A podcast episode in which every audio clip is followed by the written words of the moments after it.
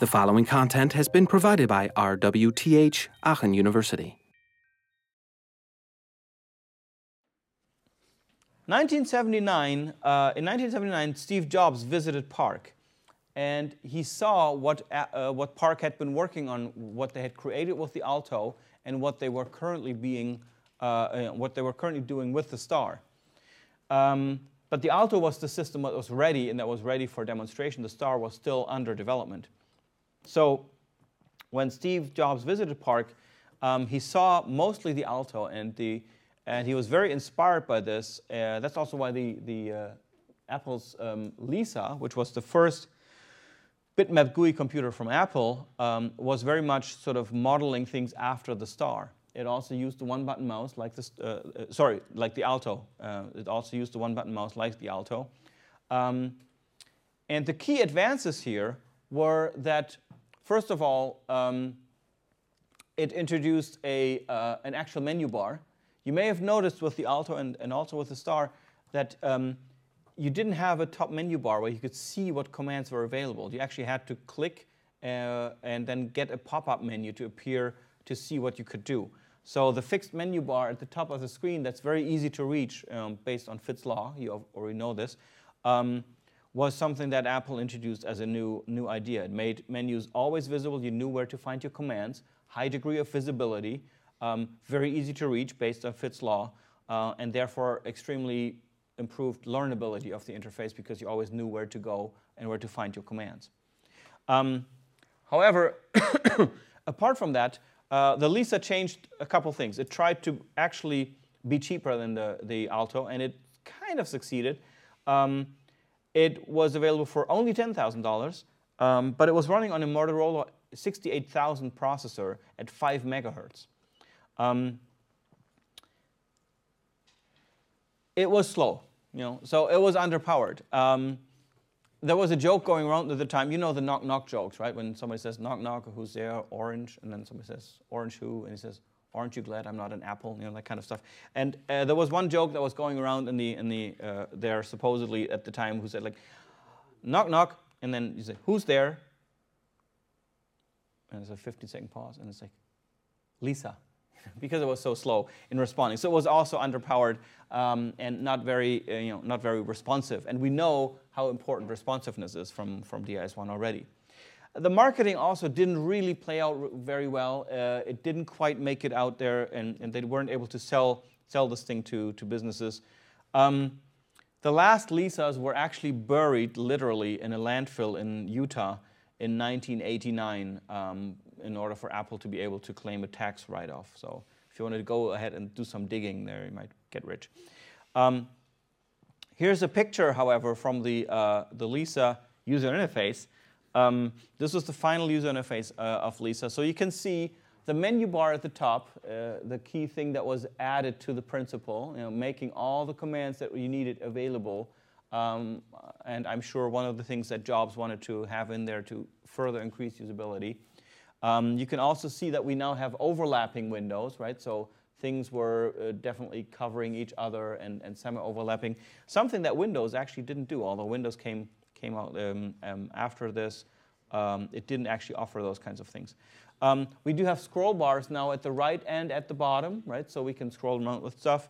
Um, and what we're using here, or what we're seeing here is MacPaint here, this, this uh, application a bitmap graphic editing application that uh, used QuickDraw. We will talk about this more in, in DIS2.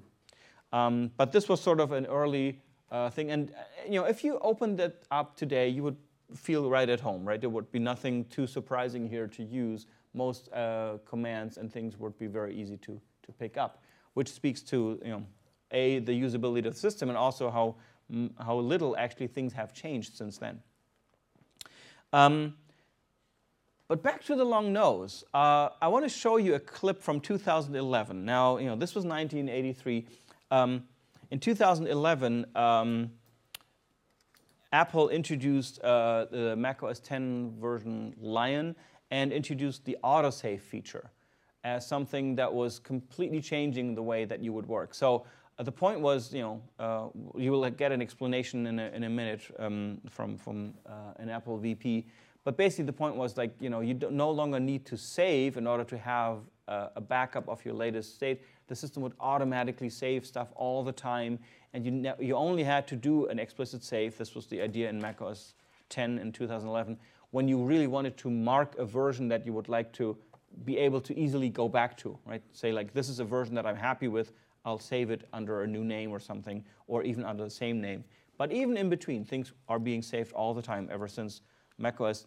Um, one of the most fundamental changes is also one of the simplest saving your files. Now, with autosave in Lion, you don't have to worry about saving anymore. While you work, Versions takes a virtual snapshot every step of the way, so you can always refer back to your earlier work. So that's cool, right? I mean, if you think back before this, you would always, you know, we always had this like nervous trigger finger that goes like Command S, Command S, or Control S every couple of minutes, just because, you know, you never know, right? Stuff might happen. And so that's being taken care of now by macOS 10, which is awesome, I think. You know, it's a good idea. You no longer have to save all the time just to make sure that your work doesn't get lost. Um, but is that such a new principle? Well, let me show you a clip, not as quite, not as nicely produced as this, you know, uh, polished Apple presentation here, but by a guy who was on the Lisa development team. Uh, and he here will talk about what he did. This is a talk recorded later in a retrospective talking about what the Lisa introduced. And he will introduce something surprisingly similar to autosave. Okay, so as we can see, this was a demonstration of an actual Lisa running um, um, in, you know, back in the, in the 90s um, uh, of a Lisa model that had been uh, built much earlier. So while Apple sort of says, oh, the new feature is documents are saved automatically, you don't need, you only need to save explicitly for having a checkpoint, like a consistent version you want to go back to. Um, and relaunching an app brings all open documents back in the last state. That was what the Lisa did in 1983. Um, it actually was lost on the Mac due to the hardware and software limitations, performance limitations at that time. You know, the Mac came out after the Lisa, a year later, uh, very quickly, and it threw out a lot of this stuff you know, that was very innovative and very useful, but it just wasn't able to perform at an acceptable speed and, and be you know, producible at an acceptable uh, price point. Um, and so history tends to repeat itself. Um, although you know the, the 2011 version of, of, of, of you know, uh, uh, the time machine uh, thing here, of course, adds a much better versioning UI to go visually back through your version. So there is, there is progress, but the idea is less revolutionary than you might think.